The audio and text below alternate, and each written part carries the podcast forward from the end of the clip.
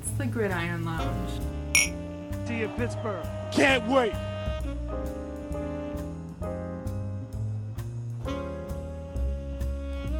Welcome, welcome, welcome back to this week's episode of the Gridiron Lounge podcast, hosted by myself, Coach Andrew Lamers, along with my partner, as usual, Coach Austin Sherfy.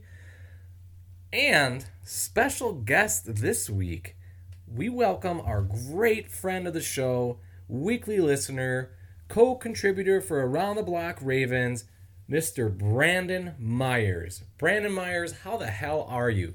I am doing very well, guys. It's an honor to be on the show finally. It's been, I've been literally thinking about this for weeks and just it's finally put into place. And I'm excited to talk ball with you guys and whiskey and uh, cigars.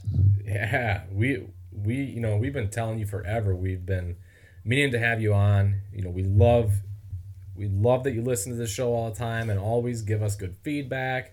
Uh, starting to dabble in some more scotches and whiskeys yourself, it sounds like, and we we could not wait to have you on. We're glad you're finally here. You know, part of the holdup was Coach Sherfy's hectic schedule. We wanted him on for sure because you two have your Ravens connection, which we'll get into. But uh, you know, we'll, we'll get all, we'll get on with all that. But why don't you just start off by telling the listeners just a little bit about yourself, what you do, how you got to where you are in, in football, and you know, just tell us about yourself. Well, the whole thing. Um, I'm just your regular run of the mill Joe kind of guy. Um, I work the normal auto tech hours over at your our local my local Walmart. But as far as a football fan goes, I've just been a football fan since really a young age. Became a Ravens fan back in the 2010 20 or I think it was the 2010 2011 season. Um, or it was either that or the year before. Anyways, but what was crazy is I was just trying to go and find my home as far as football goes. I grew up in a very Bengal Cincinnati Bengals area. Um, Oof. Exactly, and I got a, I get a lot of uh, heat from it on a um, not as much anymore since I don't live there anymore.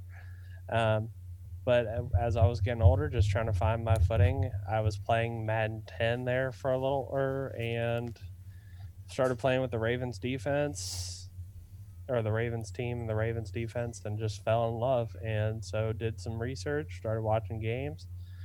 Here we are.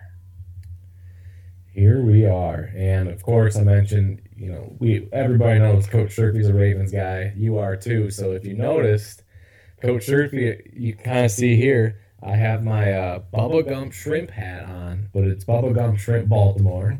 I have my black Ray Lewis jersey on, and then my background is uh, the Baltimore Inner Harbor. So I did that for our special guest and my partner, Coach Sherfy. Gosh dang, look at this fella going all out on the show tonight. It is awesome. I support my friends, you know. I, I do got to say, I've always thought that the black Ravens jerseys are some of the best looking uh, uniforms in the NFL.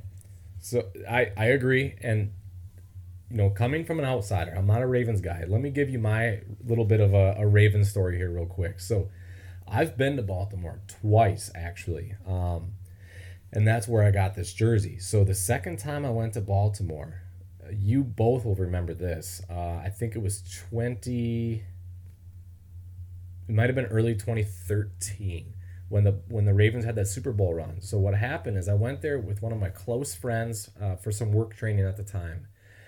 We spent the night. We we flew out on Sunday.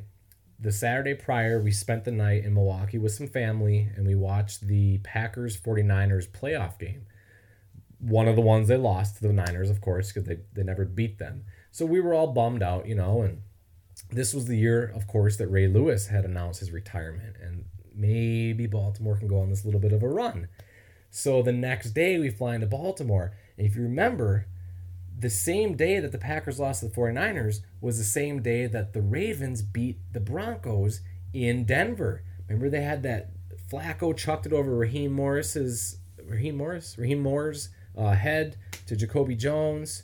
Remember that game, guys? That, The was mile high Oh. miracle. Yeah. So I can still next- close my eyes and picture that. yeah. So the next day we fly into Baltimore, all bummed out because our Packers lost, and uh, Baltimore is just lit up purple, and the Inner Harbor is beautiful, and there's Ray Lewis stuff all over the place. So I bought myself this Ray Lewis jersey because, like Coach Sherfy said, those black Ravens uniforms are snappy, and uh, you know Ray Lewis is is Ray frickin' Lewis. So I got this jersey, and here we are. That's my Ravens story, and of course they ended up winning the Super Bowl, so that was cool.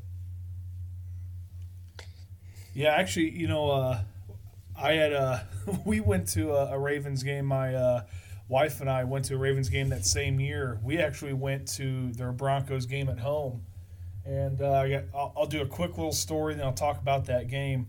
We're on the plane, and the guy next to us hears uh, that you know we're flying into Baltimore for the first time, and he's like, "Yeah, you know, I you know I grew up in Baltimore. I've been in Dallas. I'm just returning home for a business thing." And he goes, "Let me just give you one bit of advice."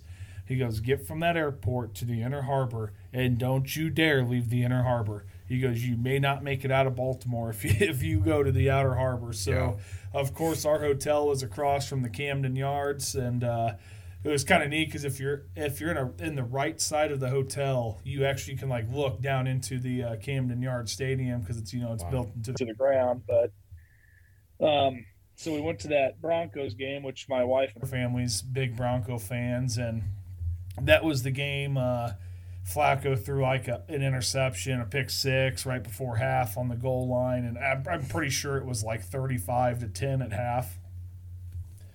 So uh, we had an early flight because she was still doing college basketball at the time. So we left that stadium, hopped in the uh, cab, or took the train back to the hotel, and uh, off we flew. So she tells everybody I got uh, ticked off about the game and left early, but it was really uh, the plane thing. And then uh, I got a little bonus here for you. Big crab cake guy. I still think the crab cakes we got from inside the stadium are better than any crab cake I've had in St. Louis. And I mean, we've gotten them at like some top notch places. I still would rather have that crab cake from inside that stadium. I've only had a crab cakes a handful of times from the place down that used to be back home called Joe's Crab Shack, and it was pretty good. But I just I can only imagine what Baltimore crab cakes are like. So you've not been to Baltimore then? I have not. I have not had that privilege yet. Um, I'm hoping one day, but the clo- the I've been to two Ravens games, but they were both in the state of Ohio. Or actually, I've been to multiple down at the Cincinnati Stadium, but I've been at the Cleveland Stadium once, and that was during the 0 16 Brown season. Oh boy, dog pound. well, uh, Coach Sherfy's not making that up because I heard the same thing from several people, strangers, both times I went to Baltimore. Don't leave the Inner Harbor, and you don't want to anyways because it's beautiful. But uh, that is true. So when you finally make your way there, there is your tip of advice from two guys from the Midwest. So we got three guys from the Midwest here on the show. That's right. You are in Indiana, correct? Yes, East Central Indiana to be exact. But uh, yeah, with it's just awesome being a Ravens fan, uh, even though sometimes our fan base is a little nuts. Yes, yes, and we, you two have seen that firsthand. I've even seen it myself. sounds like we'll get into that even more later on in the episode. Uh, but for now, let's get on to the drinks. How about that, fellas? I, Let's I'm do down Coach. to get that. Let's go with it. Let's do it. All right. Uh, last week, so last week, Coach Sherfy wasn't on. Uh, we had Justin Gamble on, and neither of us had anything last week. So it was my second episode in a row not having anything. Uh, that episode will be posted shortly. So, Brandon, that's why you uh, have not heard it. But uh, we, he did talk about Stranahan's whiskey. Now, Coach Sherfy, I think you probably remember me having that on the episode. Well, unless you weren't on that episode, but I had it about uh, a couple months ago, and I heard about it from Justin Gamble, and the reason he enjoys it is because he's a Colorado guy through and through, and they make that right in Denver. I guess he's been to the distillery. It's good. It it it's a Colorado whiskey with a tin cup on top of it, so it's kind of reminds you of tin cup whiskey. I say it's a lot better, a little more sweet, a little more flavor, not just a straight whiskey flavor. But that was last week. Uh, this week, not new, but it's been a while since we had it. We've talked about it a few times on the show, kind of mentioned it briefly. I have Laphroaig Scotch. And I was telling our good friend here, Brandon, before we started recording, Laphroaig to me has the biggest bite, the biggest burn out of all the scotches, all the whiskeys I've had. Um, only second to this random other liquor that's not even a whiskey as far as burn and bite. Uh, and then as far as scotches too, it has the most unique flavor out of all the scotches I've ever had. It's just it's something I had early on in my scotch discovering days, and it you know it's kind of one of those things that there's a time and a place for it, but it's unique and it's got some full flavor. So I, I googled Laphroaig summary just to give you guys a better better description than than I could give, you know, as I've been doing lately. Uh, Laphroaig is a proudly smoky Scotch, taking pains to impart more peat smoke before fully drying the barley. But as modern smokiness goes, Laphroaig is a distinguished rather than overpowering. A whisk from a dying high-end cigarette to some other Scotch's flagrant tire fire smoke profiles. So that's like a that's like a poem that doesn't really even tell me much, but if that helps you at all, that's what Laphroaig is like. Uh, again, this is not a beginner scotch. Telling Brandon he just started drinking scotch. I would not jump to this one yet. You might, even if you learn to love scotch, you might not like this one. It's such a unique taste. Coach Sherfy, I don't recommend this for you either, but it's just very peaty and strong. It just burns. You guys just saw me take my first sip, and even I've had this a million times, and I even kind of coughed. It's, this is strong stuff, but I don't know. I don't think you guys have any thoughts on that, but if you want to try it at some point, be my guest. Well, uh, Coach, uh, let me kind of uh, go in here. So, uh, last week I was on the episode. Um, my wife and I uh, stayed a couple nights in St. Louis. Went to an Imagine Dragons concert. Uh, stayed at the Union Station Hotel there. Um, and they had a, uh, you know, like every other fancy hotel, you had a couple bars inside the place. So uh, yeah. we went in there, and of course, I always start at a place getting an old, uh, an old fashioned, which you know is the typical old fashioned.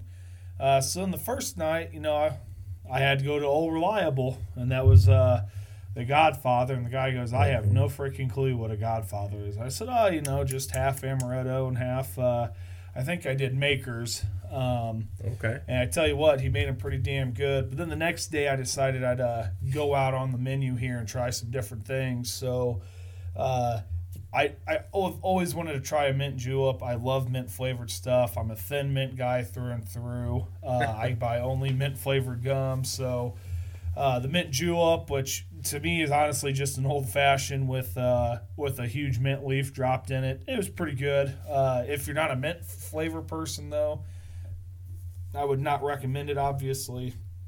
And then I tried this one. Um, I don't know if you guys ever watched Spartacus Blood and Sand, the old Starz show. Um, so no. they had a blood and sand on here. Um, it was blended scotch, orange juice, sweet vermouth, Cherry Heering, and uh, Peychaud's bitters.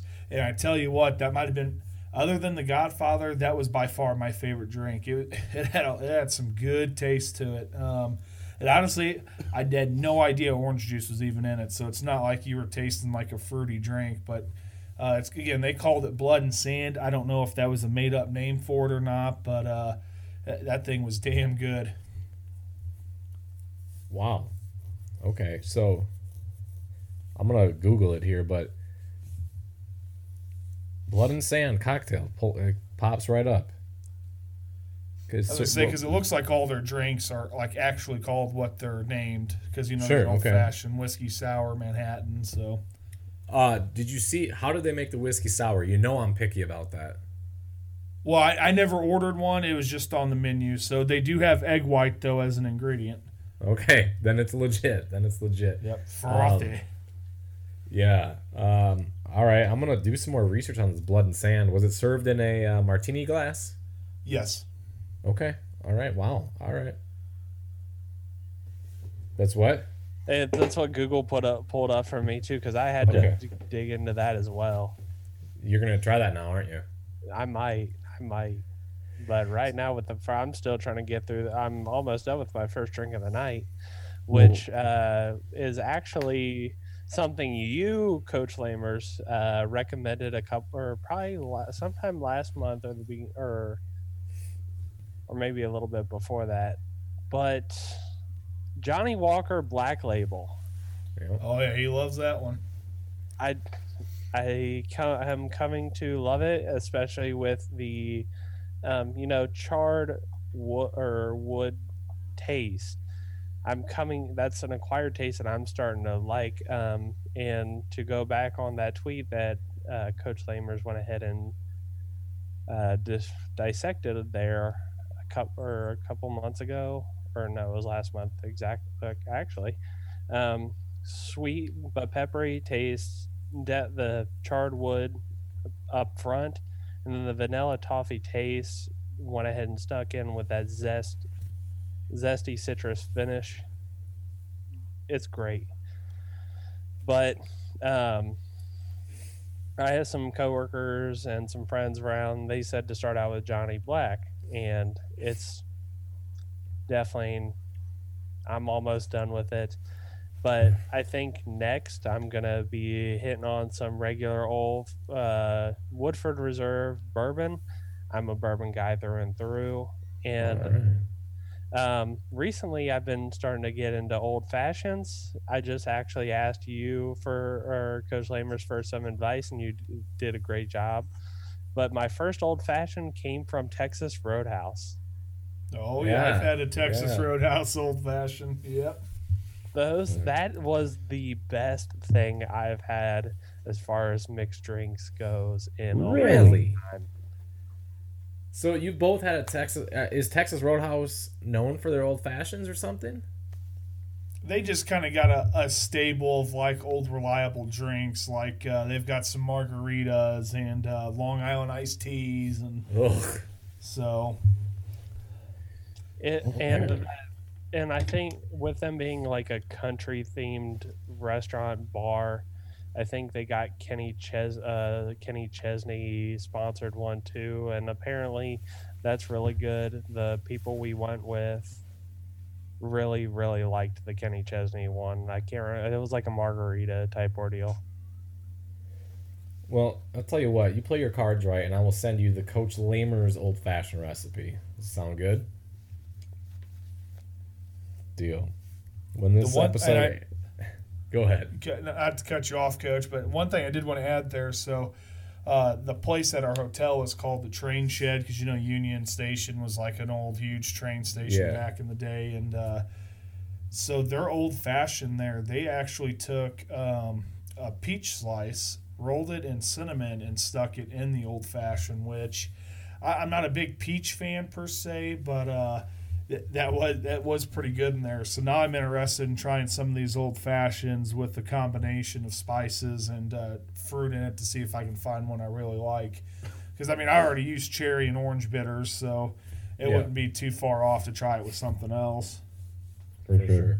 And Coach Sherfy, real quick, um, before we go on with anything else, um, there is a bourbon that I want you to try since you brought up cherry. Um, you might like this bourbon. It's uh, out of Indianapolis, Indiana, because you know, or even though it's a non-written rule that most good bourbons come out of Kentucky. Um, St. Elmo Steakhouse has their own bourbon and they're it's dark cherry and vanilla infused. Ooh, yeah, that's right up my alley. Yeah, I was just gonna say it's right up your alley. You were talking to me about that before the show, Brandon. That's I said you should have that because Coach Sherfy would love that, and I think maybe even having that in an old fashioned or some kind of whiskey cocktail would you could probably do some good stuff with that. And on the back of the bottle, the bourbon bottle, they actually I'm pretty sure it's an old fashioned type cocktail recipe. Yeah, I got that one typed in on my notes here, so that Okay. will definitely be getting a figured- Google this weekend.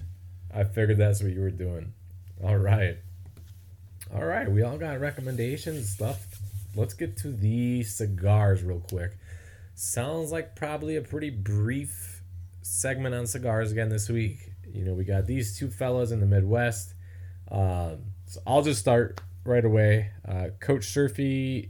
Last week I talked about one I had the previous weekend. It was it was actually made by uh, Foundry Cigars. Are you familiar with that brand? Oh, that's one I don't think I've heard of quite yet. Foundry. Okay.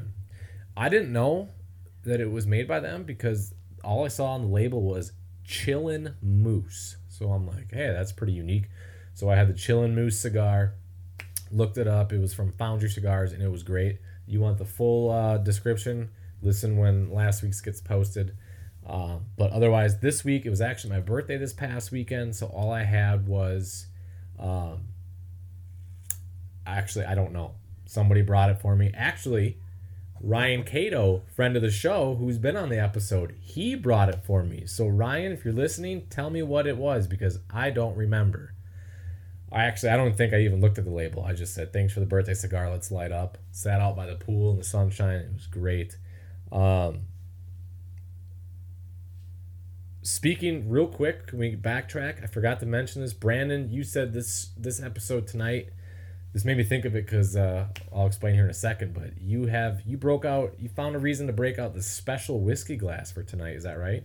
Yes. Um, a couple, or back in uh, Christmas, my stepbrother-in-law he bought bought me a nice lift little whiskey glass. It's awesome. I can, or for those of you who are listening, obviously you can't see it, but if it's posted or the clips posted, it's just really nifty.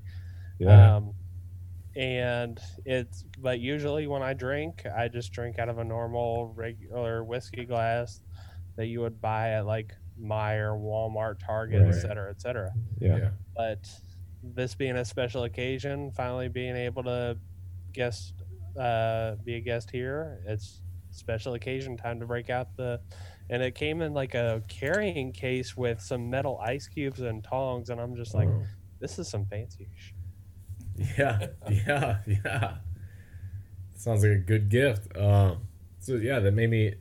It's kind of a coincidence you mentioned that you got some good glasses too, because also for my birthday, I my favorite TV show was Mad Men, and I always lo- I admired the the glasses they used back in like the '60s. I don't know if you guys know what I'm talking about, but I got a set of those for my birthday this weekend. So if it if I didn't have a Gridiron Lounge glass that I had to use on the show, that's what I'd be using. Uh, but uh, I thought that was pretty cool too that they both have newer glasses we're using. And as I say that, Brandon is already pouring another stiff one. So. Not a stiff one. It's just regular old Woodford Reserve. Just regular straight bourbon. Yeah. All right. So, yeah, that just backtracking there. We went from our drinks to the glasses we drink them in, and then we'll go back to cigars now. So, Coach Sherfy, it sounds like you just had a, another slaughterhouse this week. Nothing new, though. Yep. Only thing uh, more educational wise, uh, I've been using a straight cutter on the last uh, two. This one I used a hole punch, and uh, I was a hu- was a difference in the draw of the cigar um, with the punch. I actually got some of that what they call the tobacco salad. Um, whereas Yep. with the straight punch, I had not been getting any of that. So that was uh, kind of a nice little discovery there. But in terms of like taste and all that, I didn't really notice much of a difference. Um, I did think with the hole punch that it's it smoked slightly quicker. I felt like, but I don't know if that's because I was starting to get cold, so I was just huffing one Yeah. down. So. Um, but yeah, a little discovery there. So a slight change, but not all not altering. But again, this is a uh, cheaper brand cigar. So I mean, if you go out and buy a you know a box of uh, Montecristos, I'm sure there's going to be quite a difference there. But not, not too bad Right. here on the slaughterhouses. All right, and then Brandon, tell us. I don't, you know, I don't really know your history or preferences with cigars. Sound like you just had one this weekend though, so why don't you just tell us a little bit? Yeah, so back bef- like right before or right as me and my now wife were in the dating stage, I was smoking some a little gas station find um, Onyx brand or Onyx Reserve Toro cigars.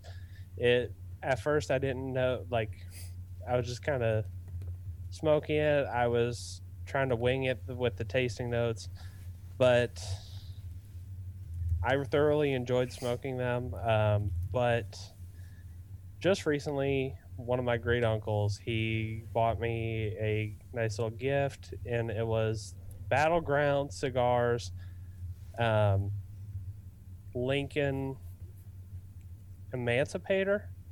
It was a cigar that was infused with bur- with Woodford Reserve bourbon, apparently. That thing, at first, it was kind of like I'm trying to think of the best way to describe it. That normal tobacco type ordeal, but once you got into the thick of the cigar, you can start to taste the whiskey infusions. And that was just wonderful. Wow. That so I was already kind of intrigued by the name, and then uh, you're telling me about the taste and it has the whiskey in it.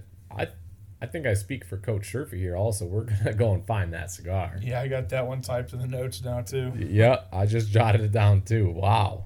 Well, my my uncle just told me recently when I smoked, like I- when I told him that I finally smoked it, he's told me that he spent over five hundred dollars and that he's got a bunch of Pappy Van Winkles.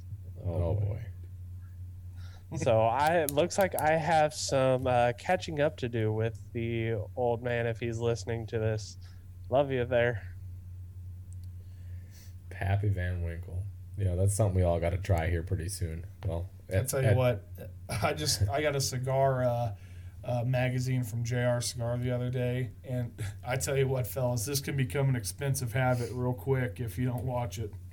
Oh yeah, I know. Why do you think? I think last episode that you and I recorded, Coach Sherfy, I talked about how I briefly had a cigar hobby when I was like 19 or 20. Why do you think I stopped? Yeah. but yet here we are. So let's all be careful. But that's a good one, Brandon. That that sounds. We'll have to see if it tops Coach Sherfy's Slaughterhouse cigar. We'll see. Uh, I I just I'm trying not to go ahead and just buy a box of them because that's going to probably put me in the doghouse. Maybe for your birthday. Maybe maybe hint strongly that you only want that for your birthday. Or Christmas or something. I might have to do that. You're welcome. Enough about drinks and cigars and intros. Let's get into the football part of the show, shall we, fellas? Let's uh we did the uh, Coach Lamer's rapid topic last week uh, with Justin Gamble. Kind of talked about our preference on defining success the last 20 years. Um, basically, kind of asking each other, you know, who technically is more successful the last 20 years? The Packers, who are 13 and 3 every year but only have one Super Bowl, or teams like the Giants, who are kind of crap for most of those 20 years but have twice as many trophies. So we went back and forth on that. Um, just want to mention once again 13 and 3 seasons don't go in trophy cases. But, anyways, this week's rapid topic is going to be you two talking about kind of, you know, you both touched on how you got into the Ravens. So maybe just like your current state of the Ravens, what you're seeing for this upcoming season, um, maybe some direction you think they'll take, some free agent signings, what they're going to do in the draft. We won't spend all day. You know, we you could do a whole episode on outlook for the Ravens, but I'll let you two kind of just dissect the Ravens. Keep it short and simple. We still got a couple big topics to go to, but let's just get to some Ravens talk. Might as well. I got all the garb on, and you two are Ravens guys. Let loose. Brandon, why don't you Well, just start it off? Well, Coach, actually, let me start off. Yeah, okay, uh, Coach Sure, if you started off. I had never actually got a chance to uh, talk about my Ravens background. Um, I So mine's ki- mine's kind of a uh, um, melodramatic. So growing up, you know, about a 40 45 minute drive from St. Louis, uh, I had grandparents, luckily, who had season uh, Rams tickets back when the greatest show on turf was uh, clicking. Yeah. So you know, for most of my childhood, loved the Rams, loved going there. But then, like I don't know, it was like after the uh, after their run had kind of ended and Warner had left. It's like uh, the stadium, like just like it used to be a clean, like really cool place, tailgating all around it, and then like the stadium itself, like you couldn't step without your feet sticking to the to the concrete. Um, I remember there was a Bengals game we went to, and like Cincinnati was terrible that year. The Rams were underperforming, and there was more Bengal fans than Ram fans. And that's when my grandpa goes, you know what? We're not doing this anymore. It's not worth the money. So it kind of like ruined my Ram my Ram fandom, uh, and that's when they saw like Steven Jackson and Marc Bulger. So they were like still competitive, but it, just the experience was gone. Like they used to tailgate in like a four block area right outside the stadium, and we used to always go there early on the noon games. And um, but anyway, so um, that puts me in about I believe fifth grade. So then at that time, uh, Madden 2005 had come out.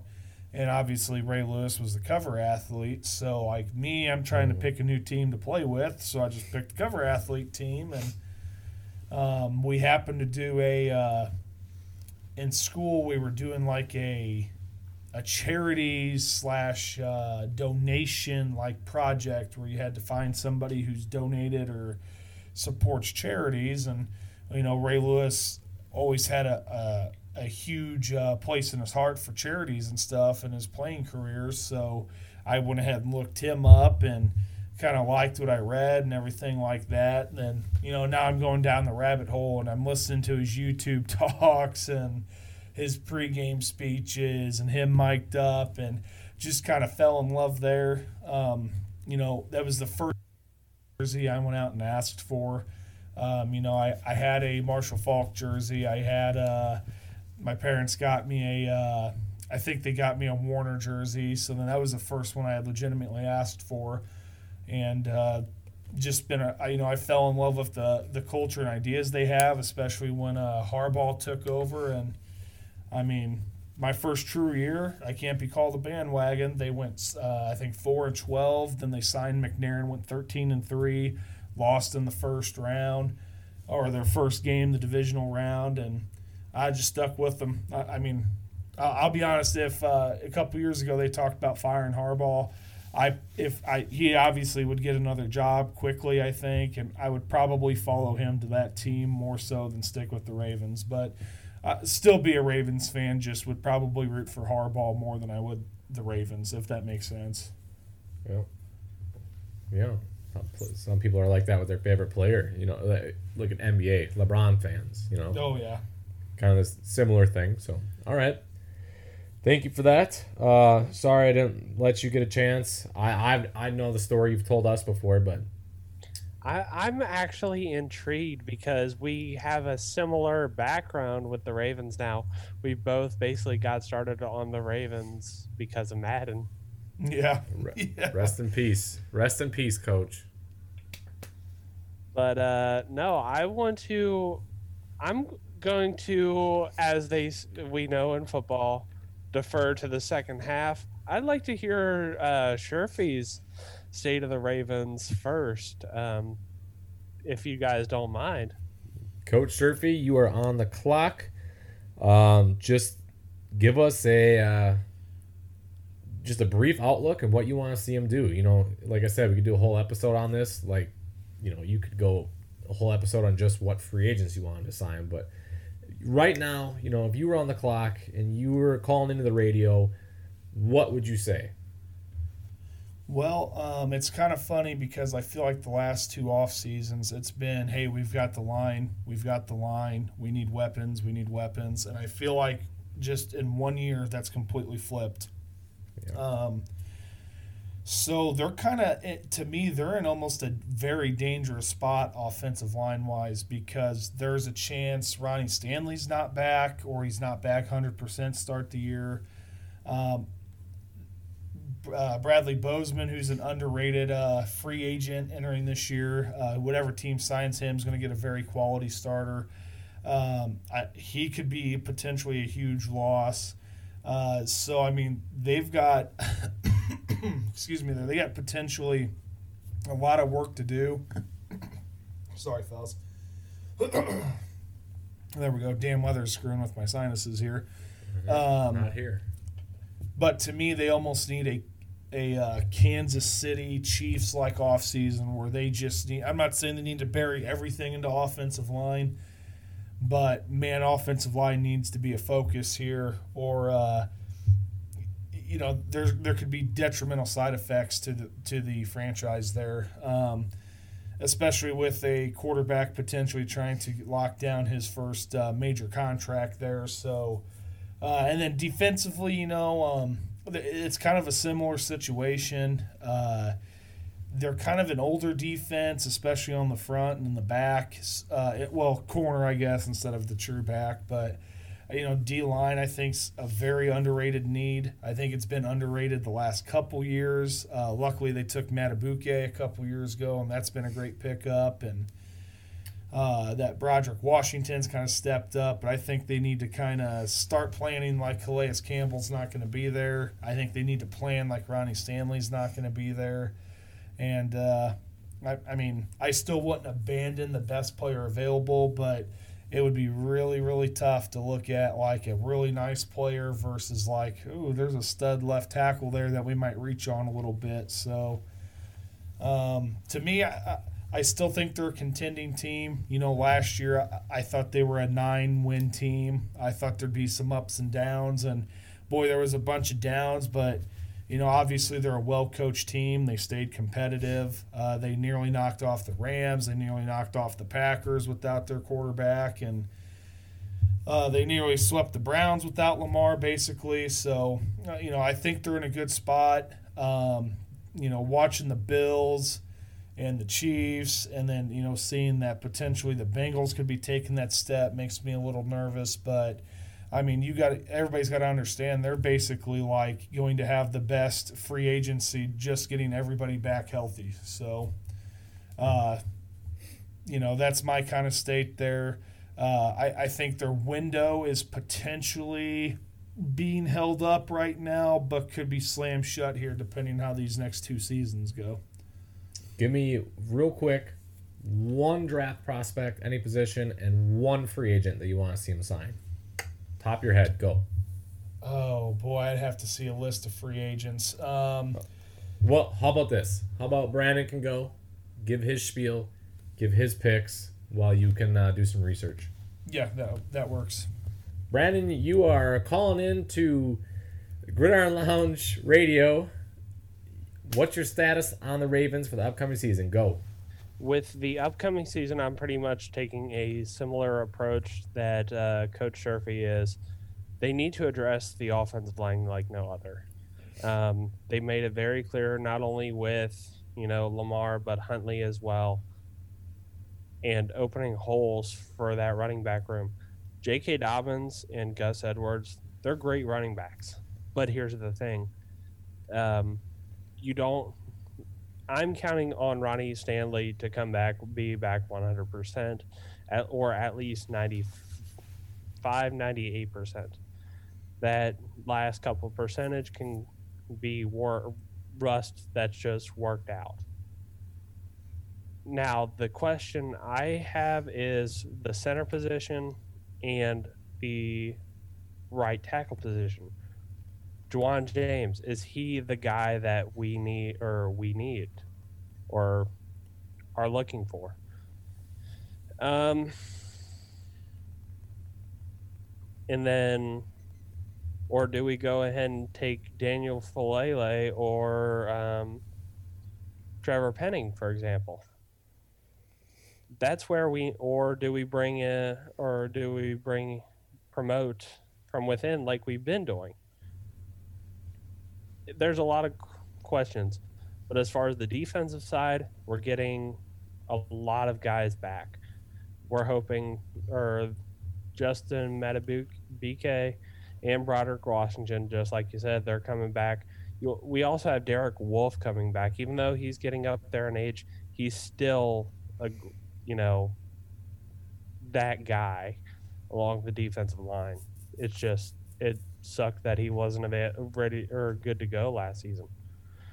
Lots of secondary pieces coming back, but the large or big question looms at the free safety position, even with the sign, re-signing of Tony Jefferson. Almost had my oof of the night again, but I caught myself. But yeah. Um, but I think last season I had them a little higher. I had them at a minimum 11 win team.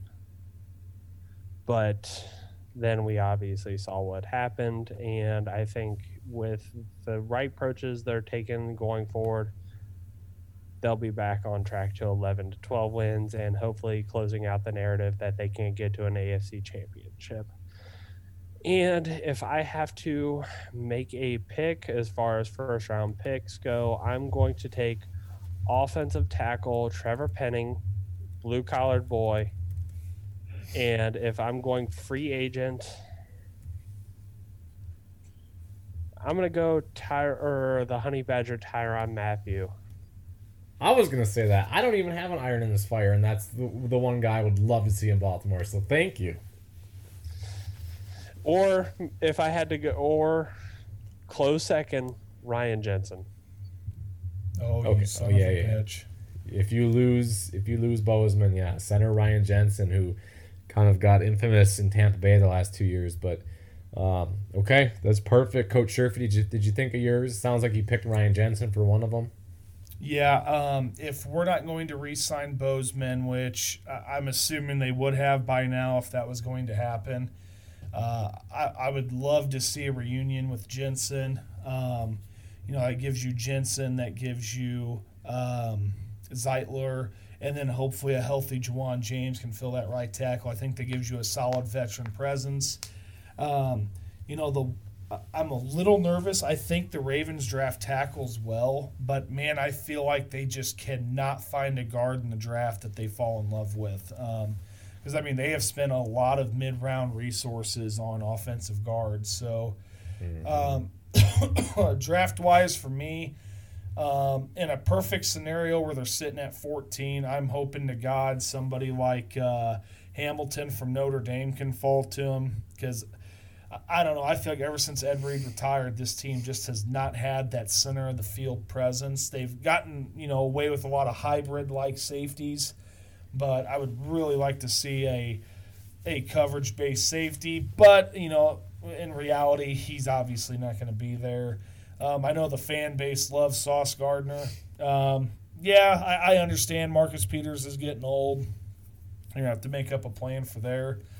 Uh, so I tell you, one guy that I kind of like here, uh, I like that Charles Cross from Mississippi State. I think he's got a little nasty streak to him.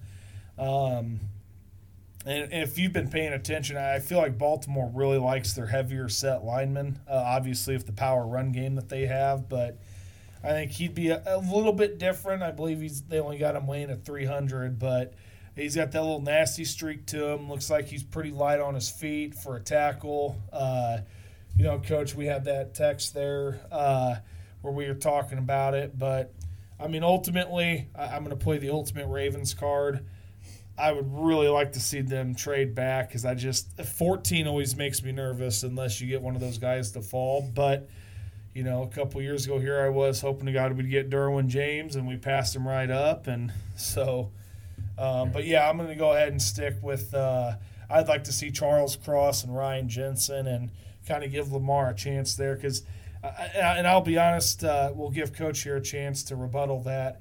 I felt like I, I, don't think scheme is the issue in Baltimore. I, I really think Lamar kind of uh, I'm gonna call it uh, felt the ghosts last year, and it just seemed like he was either a did not trust his short throws or b just locked on to his first read because of the pass rush issue and just uh, just kind of took a step back, almost pressed the envelope way too much where he should just sat back, taking what he got. So, coach, we'll give you a chance to rebuttal that.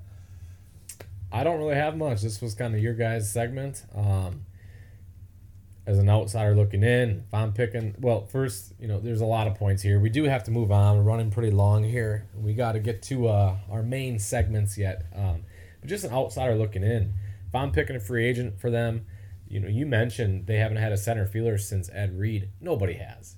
That is a dying position, and it is almost impossible to find a true center fielding free safety nowadays in today's NFL. It's it is almost impossible. So it's not just them. But if I had to pick a free agent, Tyrann Mathieu, like Brandon said, and then Brandon mentioned, I listeners know we're not very dialed into the draft this year, not like last year at all. But that right tackle from Minnesota, um, Falali, Faalele, that's that, that's He's the most perfect. commonly drafted Raven Raven mock draft guy. I feel like I, he is an every single second round pick for the Ravens. Yeah, then that's perfect because it's just like last year. Like Creed Humphrey was the perfect Kansas City Chiefs pick, and look what happened. You know, that's that's perfect. And I remember, I thought I remember Orlando Brown being mocked to the Ravens time and time again that class, and look what happened. You know, he was great. So those would be my two picks. Uh, Coach Sherfy mentioned they've put a lot of mid-round resources into the interior offensive line in the last few years. They sure have, and clearly nothing has been sticking. If they could re-sign Bozeman, have him at guard, and Jensen back at center in free agency, something like that, I think that'd be cool. But uh, again, I don't have any irons in the fire. We'll see. Uh, I do, as a fantasy football player myself, Lamar and J.K. Dobbins are two guys that are very high on my list for this upcoming season. So take that for what it's worth. But uh, that's the only thoughts I have. If you have any extra thoughts, keep them brief because, like I said, we do have to get on to the next segment here. The only reason why I want to go ahead, or I am not high on the interior position like center, even though I would love a Ryan Jensen uh, reunion, I'm going to try to keep this short and sweet. But is because we have two quality guys that can fill that position if Bozeman decides to walk. As you guys know, I have a Bozeman jersey sitting on the chair and across from me. Be wearing it, like me, I, I should be. fake fan. Um, but we have they have Patrick Mekari who took did a great job taking over for Matt Skura, and then even though TCC isn't you know Bozeman, Jensen, et cetera, et cetera, he is a young technical guy in my personal opinion. Uh, Coach, you might have a different opinion on that, but that's how I feel about the whole situation. Yeah, and Mekari is kind of underrated. I mean, that guy has played right tackle. I think he had a stretch at right or left guard. He's played center, so and they did re-sign him, so they might just be planning to hand over the keys to him to take that center position. But um, yeah, it, it, the loss of Bozeman, they would then definitely need to hit left guard. But um, and then another thing I'd like to see, I I really would not bother me if they've targeted defensive line early in the draft either.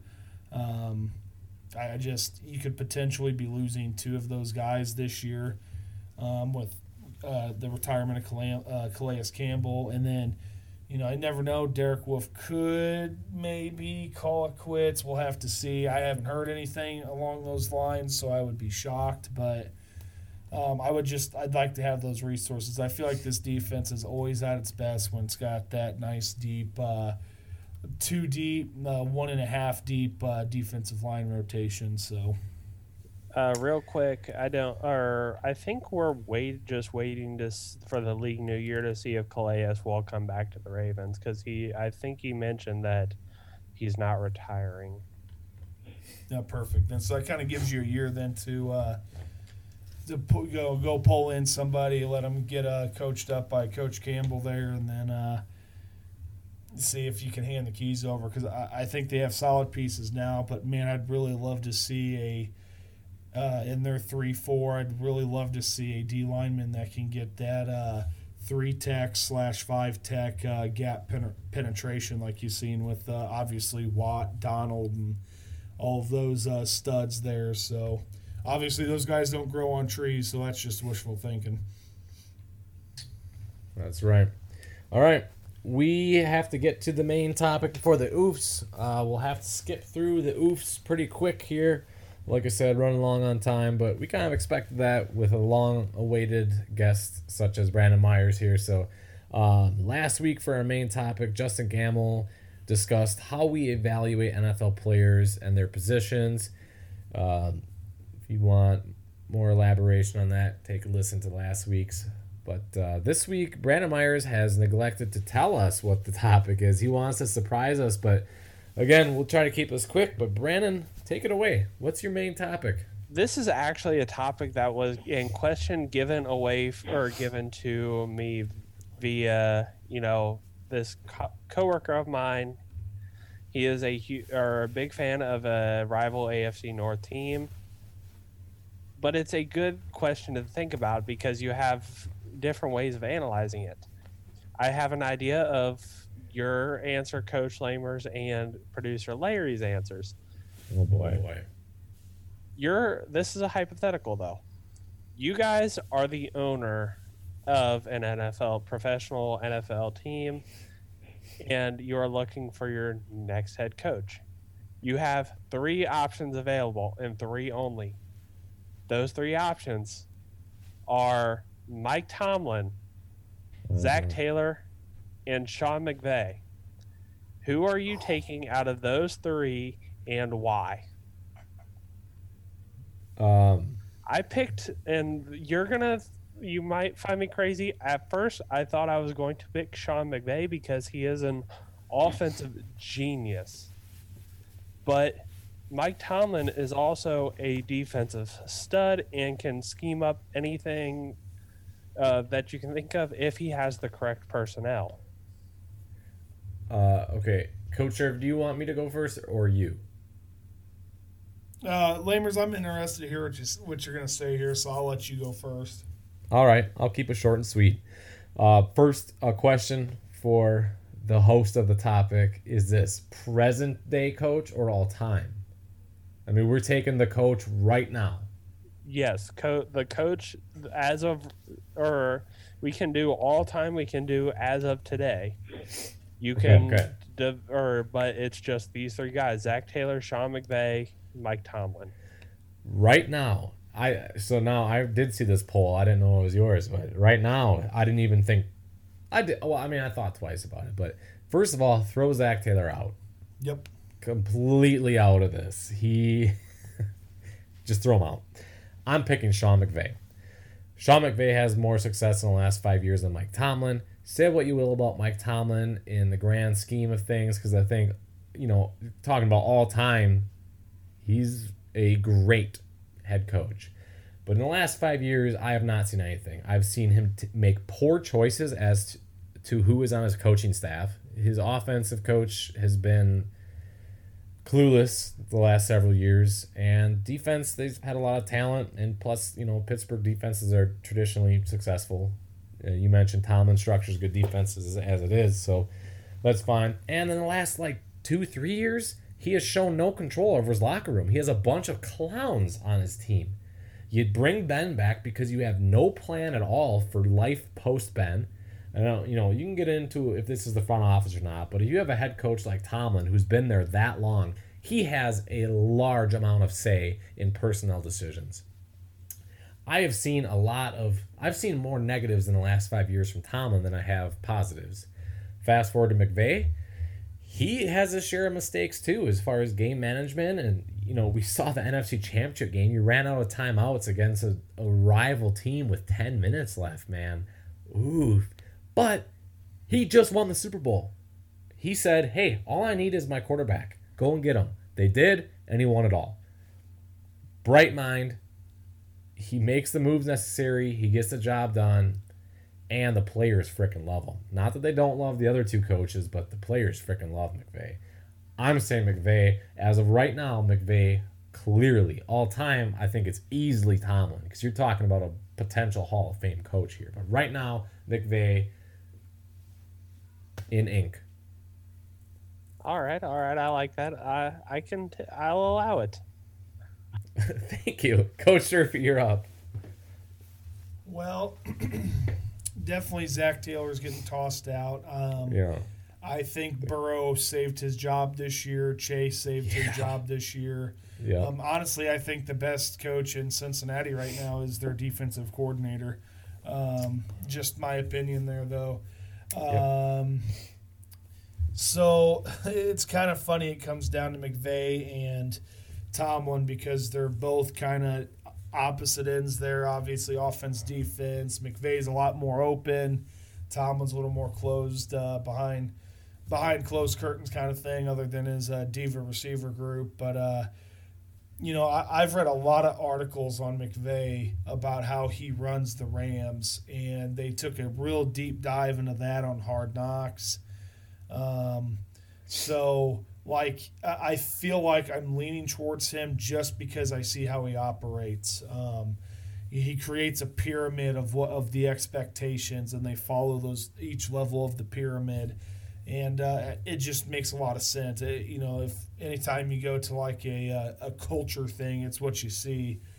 Um, you know, and we got to give Tomlin credit because he kept Le'Veon Bell and Antonio Brown under control for those uh, freaking killer bee seasons that they had. So um, obviously, kind of lost control on Brown there at the end, and Bell kind of fell off the uh, wagon there too. But um, you know, it, it comes down to I feel like everybody wants to go to the Rams. Obviously, there's other factors there, whether you're in LA, um, they're the Super Bowl champs, but I, I feel like Mc, McVay, if you're building, like, let's just say, if you're building a franchise from the ground up, you go with McVay. Um, if you want to win a game, I think you go with McVay. I just feel like McVay's got more control over the schemes than say Tomlin does. I think Tomlin's similar to Harbaugh in terms of he's just kind of a CEO versus where McVay's kind of like a. Uh, I, I want to use the term president, but president who also does some managing. So, um, I, would probably lean towards McVay as well. Um, they both have flaws. Um, you know, I would uh, I would have would be a fool not to uh, credit. Hey, Tomlin's going to win at all costs, even if that means walking down the sideline and tripping a kick returner. Oh, jeez. Um, but eh, hey, you got to win at all costs, coach. But yeah. Yeah, but uh, regardless, fan. there though, I I am one who, uh, and I just want to make this clear. You know, being a Ravens fan, I respect the hell out of out of Mike Tomlin. I think he is a great coach. I do think that. I kind of thought this would have been a good year for Pittsburgh to actually let him go, him go get a change of scenery because I think a change of scenery would help re re uh, reset, I guess, his uh, career there. I, I Pittsburgh's kind of a tough position right now. They're going to be uh, in that deep dark. Uh, we're not bad enough to get a top pick to get a new quarterback, but we're not good enough to really win a playoff game right now either. So. Um, quarterback purgatory there. But yeah, I, long story short here, sorry kind of went on there. Uh, Sean McVay would be my top choice. All right, I I, I like those answers. Um, over now that you guys got me convinced, and I think producer Larry would be proud. Um, but I picked Tomlin initially because after or after just pondering it for a little bit, but you know, I give him the credit because he's a de- very defensive minded. But I like that um, thing where you brought up Sean McVay is that president who also does the managing, but all, I'd like to add on he's also the managing that goes and works alongside the frontline workers. Yeah, so that is one thing I will give kudos to Sean McVay for on everything, and plus that clip where he's answering all the questions from that. Uh, I think it was Bleacher Report, and they just asked him questions about his time in Washington and his first two, like one or two seasons. It was just awesome to see how he had that much knowledge. Uh, yeah, I as a fan, I I kind of hoped he did walk off into the sunset after the Super Bowl and took a nice lucrative uh, booth job because I think McVay in the booth would be such a treat for football fans. I mean, it's going to be better than anything. I mean, we're talking hopefully rest in peace, but the new John Madden, you know, I mean, maybe obviously different, but this guy could be doing this for the next several decades, and we would just be having a treat. He'd be a Hall of Fame. I don't know if he'd be a Hall of Fame coach, but he'd be a Hall of Fame broadcaster after his coaching career, winning the Super Bowl. You know, it would just be awesome. So I hope we get that at some point. Here, here's one too. Uh, that that Peter Schrager podcast where, uh, um, he oh god, what do you call it? The flying, the flying something podcast where he, he's bringing on head coaches and stuff, and he had a McVay on one of them. He had uh, Cliff Kingsbury, I think, was on that same episode, and uh, he only did like I think five or six episodes, but I'm telling you that McVay one was awesome because he's telling stories uh, from his time at Washington. He kind of talks about L.A. And I tell you what, it is pretty. It's a hell of a listen. Um, God, it's the flying the flying coach maybe or flying headset. It's something like that podcast, but it's by Peter Schrager from uh, Good Morning Football, and it sounds like that'd be a hell of a listen if you guys haven't listened to it already. Might have to go listen to it uh, eventually. For sure. Well, let's. Uh, that was a good topic, Brandon. Uh, I, like I said, I briefly saw that poll on Twitter and never even thought about it. That that would have been a great topic for the show. So I'm glad you brought it up.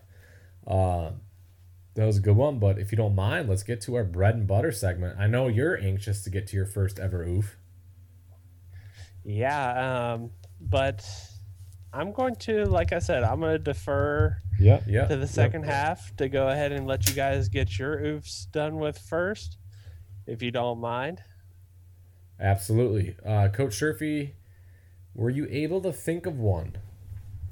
Yeah, actually, uh, I, I, got a good one for us here. Um, with Combine Week going on this uh, oh boy this week, uh, I just wanted to give a kind of a, a, a warning here we're going to have, and it happens every year, and everybody talks about it, I know, but we're going to have people who fall in love with these testing numbers uh, instead of the player.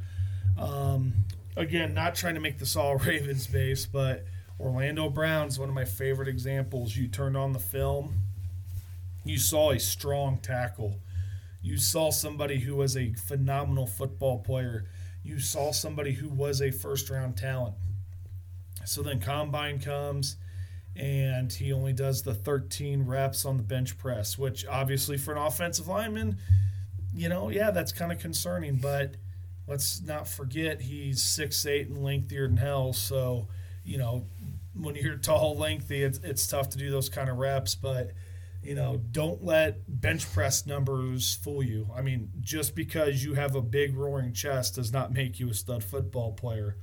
Um, you know, as we've seen, just because you run a blazing 40 does not mean you're going to automatically be a deep threat Tyreek Hill weapon.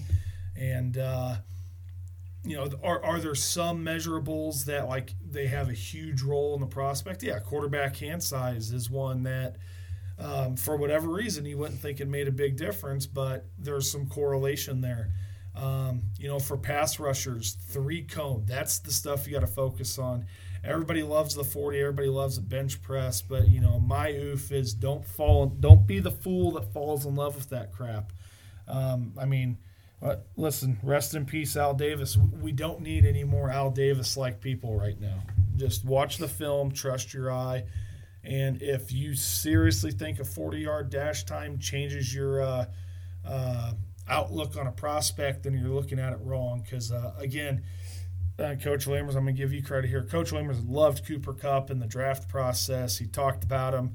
I believe he's even a top five guy for you out of that draft class for that position group. And, uh, you know, he ran what, like a 4.59 or a four six two forty somewhere in that ballpark. Boy, it didn't look like it this year, did it? I mean, he was blown by some of those corners that, you know, run the 4 4, the 4 3. So, um, you know, trust your eye. Don't trust just a random testing number. Uh, understand how it can play a role. Uh, understand what traits it can confirm.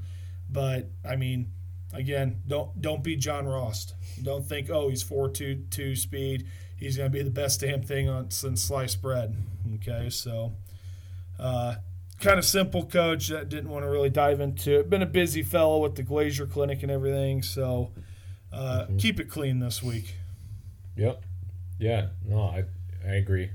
Uh, basically, the combine's good for answering any questions you might have had on a prospect's athleticness, and uh, you know potentially, I could be remembering remembering this wrong. This is a few years back, but I always think of Byron Jones as a good example for this. Uh, you know, cornerback. It helps you rewatch some tape because Byron Jones came in, and I think he was the one that like had an Olympic broad jump. Like yeah, Olympic. I think he st- he still has the NFL record at the combine for uh, so broad jump. Yeah, and and that made people, from what I remember, that made people say, "Oh wait, who's this?" And they rewatch the tape, and now yeah, he shot up. He he's an excellent defensive back in the NFL who has played safety and corner for two different teams, and he's paid. So good example. You know, it, it helps you answer questions on players that you couldn't see on tape, you couldn't tell, and then it it potentially helps you go and rewatch a player because you just noticed something you didn't you didn't notice before. So, Brandon, any any quick thoughts on the combine? Um, kind of, sort of. Um, I'm going on the defensive line linebackers day to the combine. Um, and the only thing, or and I like the little thing that Coach Sherfy mentioned. Don't be, you know, paying attention to the 40s and the bench press. Pay attention to the drills on how, like, in their fundam, basically, and watch the fundamentals.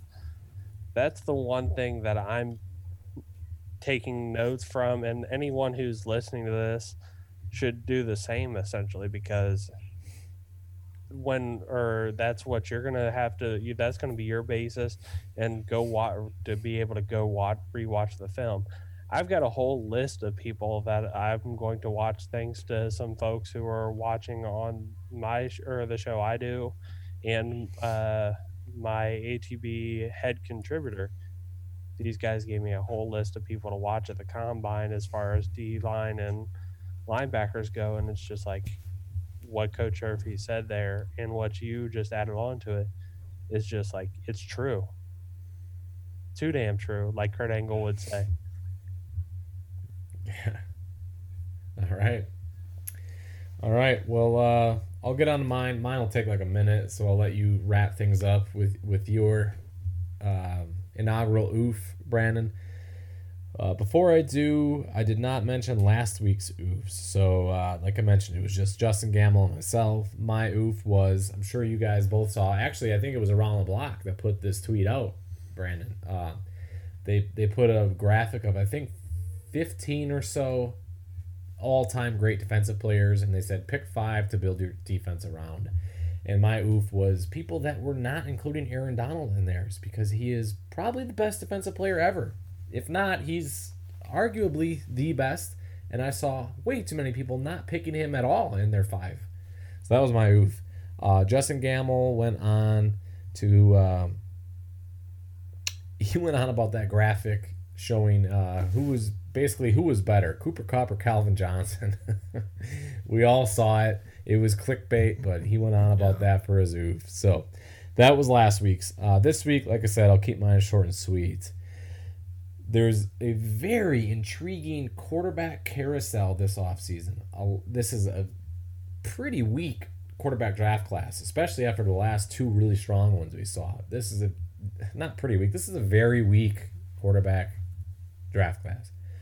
So your mid your your bridge quarterback types, you know, your Ryan Fitzpatrick's of the world could get paid this offseason. You know, this is a very intriguing thing. Plus you got guys like Rodgers, Russell Wilson and Deshaun Watson, elite top 5 quarterbacks that are potentially on the move. So there's a lot of talk about that. My oof is that all of a sudden Mitch Trubisky is the belle of the ball when you got guys that I would easily, and this, I don't think this should just be my opinion. You know, I'm by default a Packers fan, so I've seen a lot of Trubisky, but as a football guy, first and foremost, I would easily take Minshew, Mariota, Jimmy G, especially over Trubisky. It's like all of a sudden, Trubisky sends, spends one year under Josh Allen and Brian Daboll and they spoke very highly of him. And now all of a sudden, Trubisky is like the most prized free agent of all time, and and people are defending that take by saying no, no, no, Nagy ruined him. Trubisky's not that bad. Come on, man.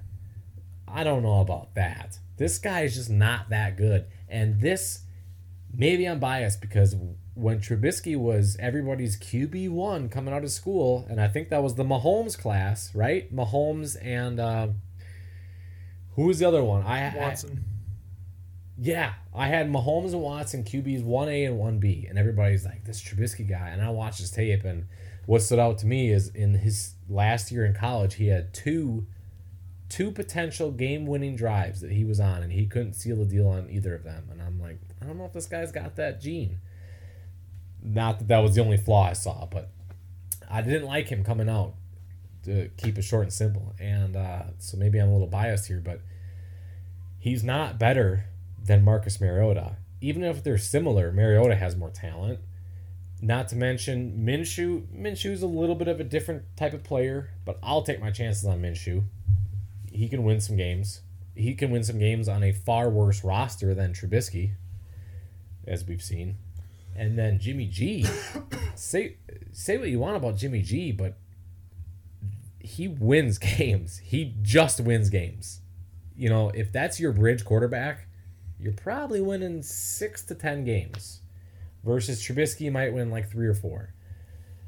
How the hell are you picking Trubisky over these guys? I would even take Teddy Bridgewater over Trubisky. Um, Wentz, maybe not. I think you, Wentz you can throw in with Trubisky because this isn't an oof about Trubisky. It's about why are we prizing guys like Trubisky over guys that are clearly more upside, could win you more games. So, you know, I've heard a lot of things about Wentz, where Wentz could be starting next year. Wentz should not be starting next year. Neither should Trubisky. If they're your best options, something went wrong. You know, either Deshaun Watson stayed with Houston, if that was your plan A, or you couldn't get your hands on Jimmy G because the cost was too high, or someone skipped you in the draft to take Kenny Pickett or something like that. Something went wrong. So, but Trubisky should not be your plan A. Uh, I've heard a lot about Washington uh, Commanders and the Pittsburgh Steelers having him as plan A.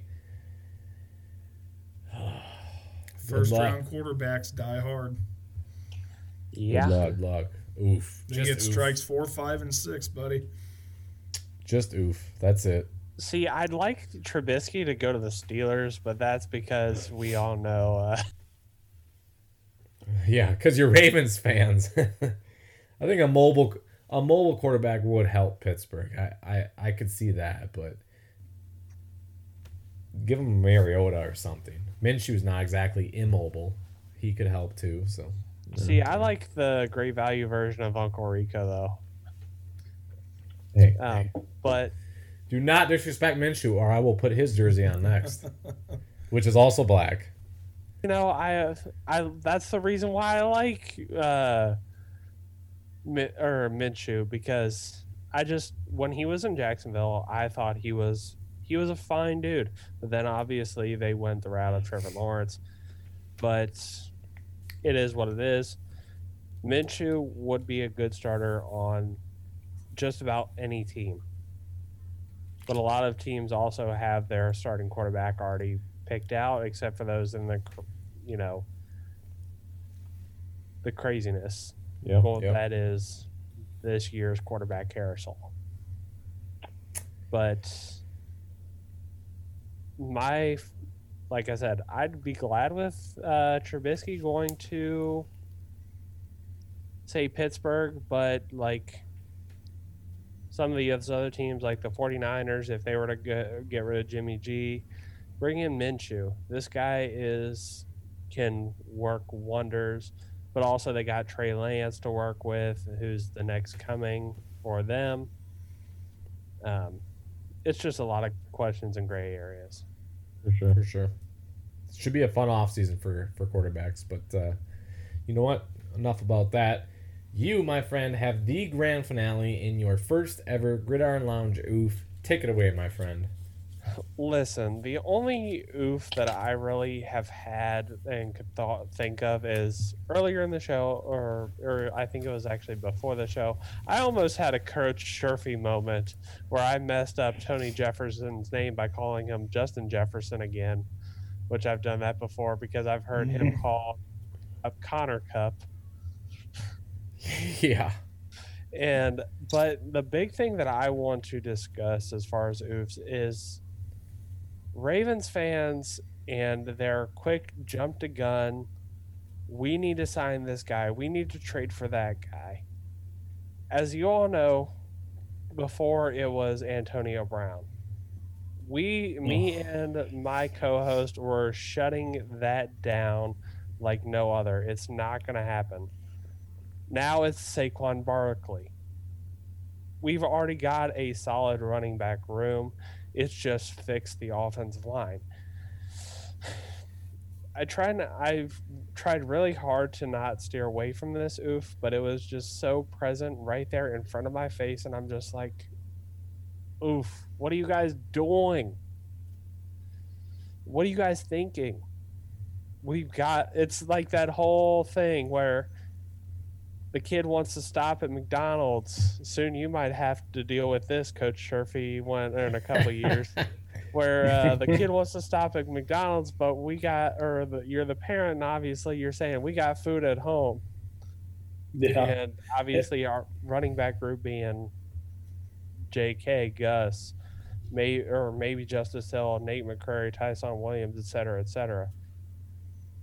It is what it is. Then it's just like, what? And take the. I see or or was hearing you were about to uh, say something there, Coach Sherfy. Go ahead, take the floor. Yeah, so I- mean, this is a different conversation if they don't have a, a highly invested uh, second round pick and a highly invested uh, re signed uh, uh, free agent, rookie free agent finding they, they had in Edwards. It's also a different story if Saquon Barkley is an actual healthy threat. Um, to me, signing Barkley is just, hey, uh, fellas, by the way, by week eight, we're back to J- uh, J.K. Dobbins and Gus Edwards. So, um, yeah, I, I just there's only one team, and this is just for me because I think he could really blow up there. I, I kind of thought it would make sense to maybe uh, throw Barkley in for like Jimmy G and something else, kind of give the the Giants a bridge quarterback there, and then I, I just feel like Barkley would really be spooky in San Francisco, but. I mean, that's just the fan in me. Uh, but yeah, uh, I feel like the Ravens fan base used to be kind of uh, mellow, but then the blow up of Lamar Jackson, I think, brought a bunch of, uh, I don't want to call them bandwagons, but a bunch of very, very warm weather fans. And uh, ever since that 15 and 1 season, man, Baltimore's linked to every free agent. Uh, we we should we should have signed Jesus Christ to a three year contract. It, just, it it gets out of hand on the free agency stuff, man. It really does. It's and that's where my that is my big oof that we are as a fan base back in the five even with my first five and eleven season as a fan, I wasn't asking for, you know, let's go sign this guy, let's go sign that like guy, let's not trade for this or let's trade for this guy. I was about let's get guys healthy, let's just rebuild in the draft. And that's what I think the Ravens should continue to do, and sign maybe one to three big name guys, like what they did with, um, like Weddle, for example. Uh, uh, I was big on Snead when they brought him in. Um, Mm, because, yeah. because they fit hit the big body receiver mentality. But it is what it is. Yeah, and, and the fans have to remember like this is a talented roster, and it's a close knit roster as it is. And I just don't know if trading resources on a team that I consider old.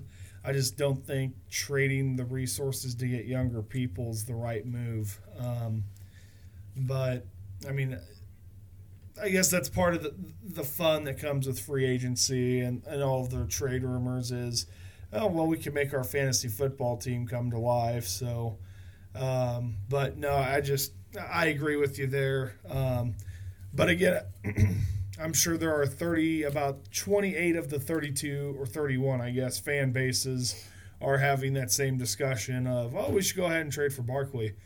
Um, you know, I'm sure even Panther fans are like, oh, could you imagine if we had Christian McCaffrey and Barkley? Like Christian McCaffrey could play his six games and get hurt. Then we can throw Barkley out there and let him play his six games and get hurt. And then we'll be right back to Christian McCaffrey to wrap this season up. You're right about that, my friend. You're right about that. Well, Brandon, congrats on your first ever Gridiron Lounge oof. Hopefully, some more in your future here. That would be great. That'd be fine with us. That's uh, that's also al- also fine with me. I just it's an honor to be here. Well, it's an honor to have you. And if you guys don't mind, I'm going to get to some reminders real quick. Yep. Yep. Coach, thanks for uh, joining on here with us. Just wanted to say that here before Coach Lammers does his spiel. All right, whiskey and cigar recommendations. Of course, we always need those. Uh, looks like we got a, a pretty fancy one from Brandon Meyers here this week that Coach Sherfy and I can't wait to get our hands on. But we're always open to more whiskey and cigar recommendations or whiskey cocktails like the Sand and Blood cocktail or whatever the hell it's called. Uh, follow our social media at Gridiron Lounge on Twitter, Instagram, and Facebook. Soon TikTok as well big free giveaway at our 1000 follower mark on Twitter. Not going to want to miss that. Follow Brandon on Twitter at BT Meyers underscore.